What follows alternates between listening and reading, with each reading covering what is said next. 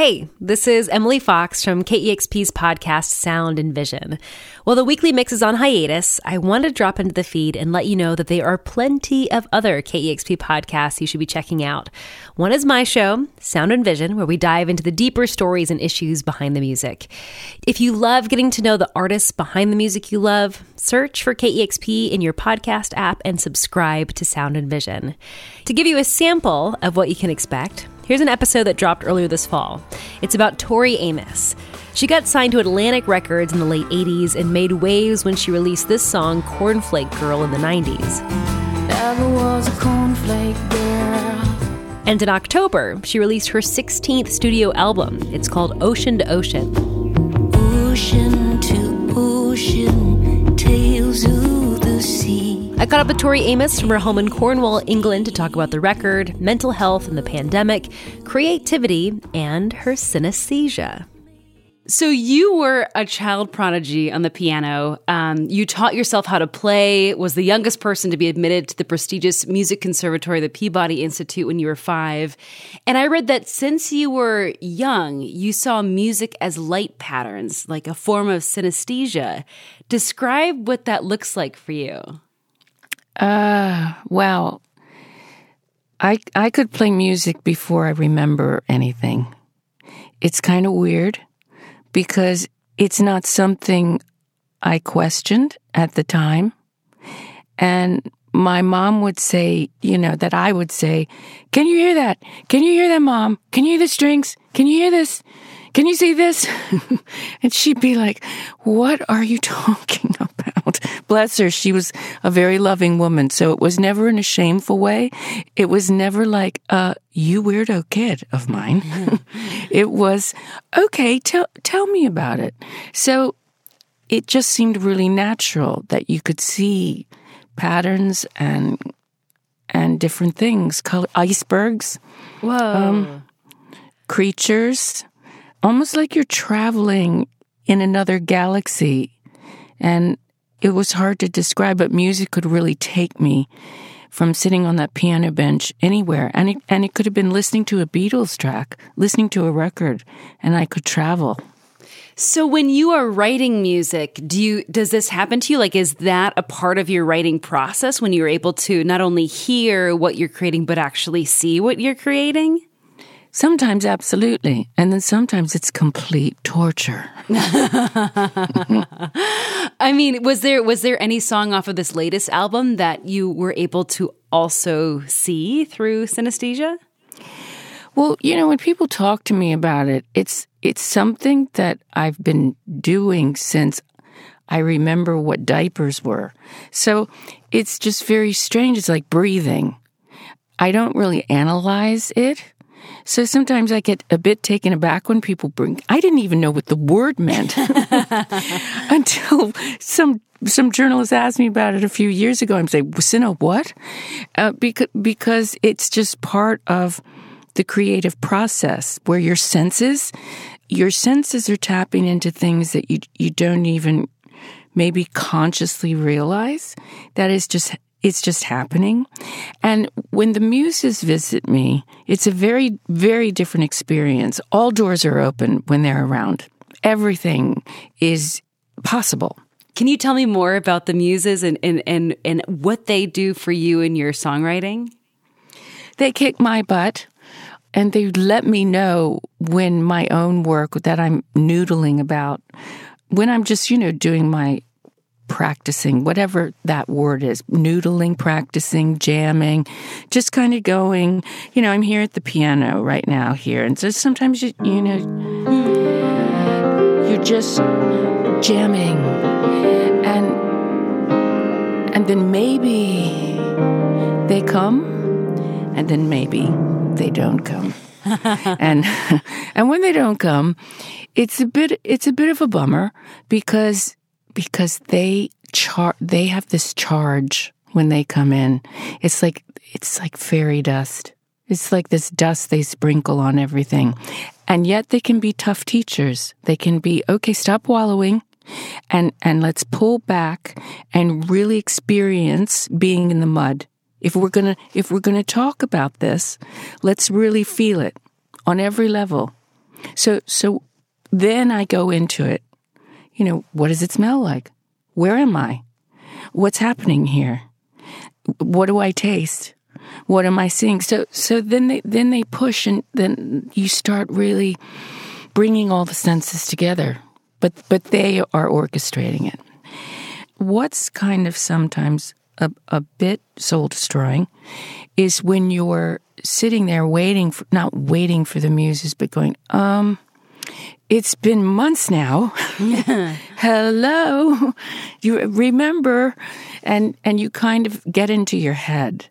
And what's tricky is when you think, what do they not like what I do anymore? So you really, I've had to put a discipline in place, which is, okay, don't take it to that place, or let's not go to that place. You just need to be open and keep doing your work. So I keep researching and keep trying things and keep expanding. And I have, hundreds and hundreds and hundreds of bits of music that I will collect. And some of it, is fine. But when they come, then, wow, it's just different. That's amazing. When I was reading your latest book, Resistance, in it, and especially at the end, you talked about, this idea of creative paralysis, and that's just a part of, being a creative, especially you who's done this, since you were 5, being signed at a very early age, now out with your 16th album. I'm curious how... I guess creativity has kind of ebbed and flowed in your career, but also what were the creative sparks that inspired this latest record? A couple things. I think what got me out of my funky space, which, I wasn't in the muck until the 3rd lockdown, just so you know. And I know you guys are in America. I don't know what the lockdowns looked like, but they were pretty severe over here in the UK at certain points, whereby there would be police people. There's a big road in to Devon and Cornwall, and they would be there. And if you didn't have the right license plates, you could not come in. So it was very much a lockdown situation. Yes, the tractors could roll, the farmers could roll. There were people, if you were part of the supply chain, that could happen. And we were very fortunate to have a recording studio in the old barn here behind the farmhouse. However, I think by that 3rd lockdown, if I'm honest with you, not playing live music for the longest time in my life, which is, it's more than a job, it's a life essence, it's raison d'être. And so that was off the table. And then not being back to the States for the longest time in my life, not seeing my family in that way. I think there were a few things that were happening at the same time. A bit of the madness after the election, and what kind of cockamamie madness is all this when I believe in a democratic system? And, my candidates lost too, but I don't throw all my toys out of the pram and want to torch democracy to the ground, okay? And I am a little arsonist, my friend. So, okay, come on, let's get out the tequila and boo-hoo. Okay, somebody wins, somebody loses, but we have a democratic process, and that's the most important thing, no matter to me who wins or loses. So, yeah, I hit a wall. I hit a wall. By the mid-end of January, I just took my hands, put them up, and said, I cannot stay in this energy anymore. And so I went quiet. I went silent. I started reading books. I let go of the songs I'd been writing for months and months and months and months and months and months. Okay, a couple bar phrases were kept. That's just part of the process. But then nothing, until the muses said to me, okay, you're despondent, so you need to write from this place. In order to get yourself out of your private little hellty, you've got to write your way out of it. That's the only way out. You've done it before. A long time ago, you've done it before. So that's what you need to do. And Metal Water Wood came. You said then, I know, dear, it has been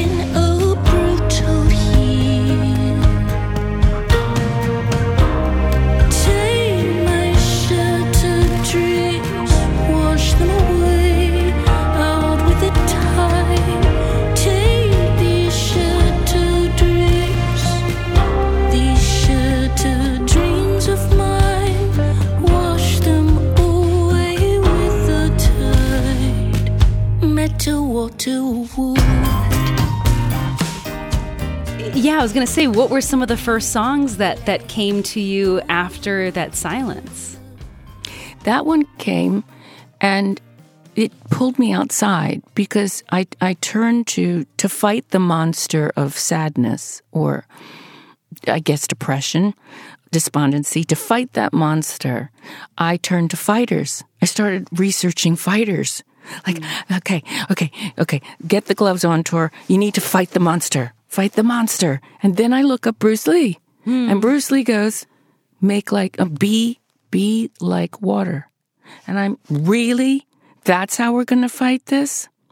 And Emily, that's how I began turning things around. That's when the floodgates opened, and I went outside and started listening to the trees, watching how they communicate, reading about the underground networks of the fungi and that it's the wood wide web and how trees communicate with each other. And I thought, well, they're doing way better than humanity, so I'm going to hang with them.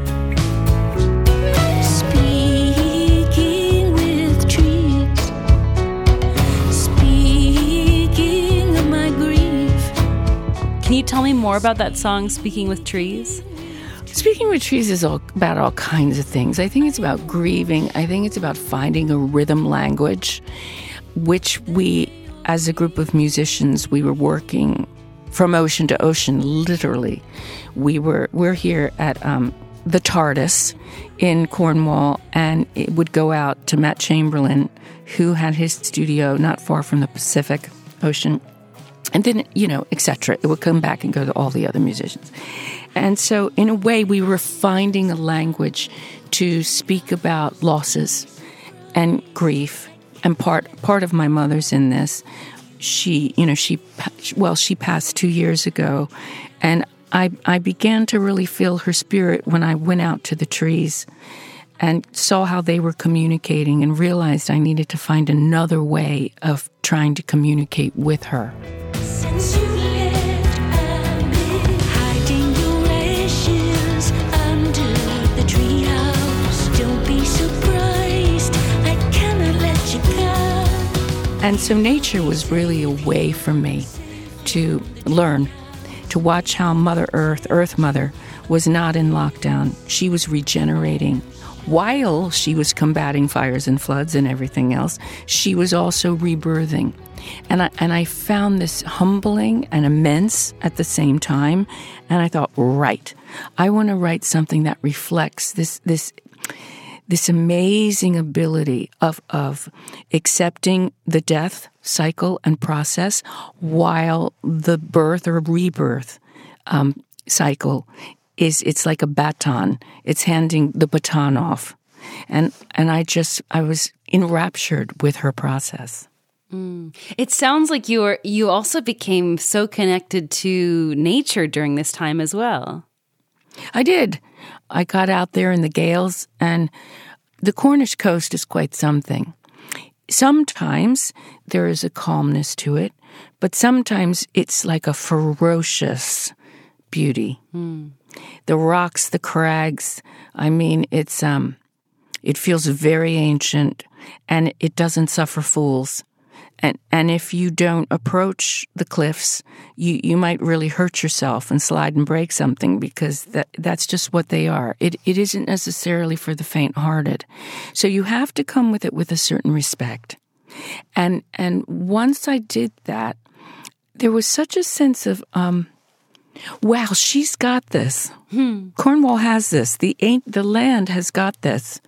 She's going to be fine. So that was so comforting, Emily. Mm-hmm. Knowing, okay, with all these people being challenged and going through this, it felt like, wow, you know, nature can be our great mother, our great teacher, but I have to just watch her and learn from her. Well, I've been speaking with Tori Amos about her latest album, Ocean to Ocean. Thank you so much for your time today. Thanks, Emily. All the best. Ocean to ocean, tales of the sea, tales deeply troubling. Stay with me until we unravel.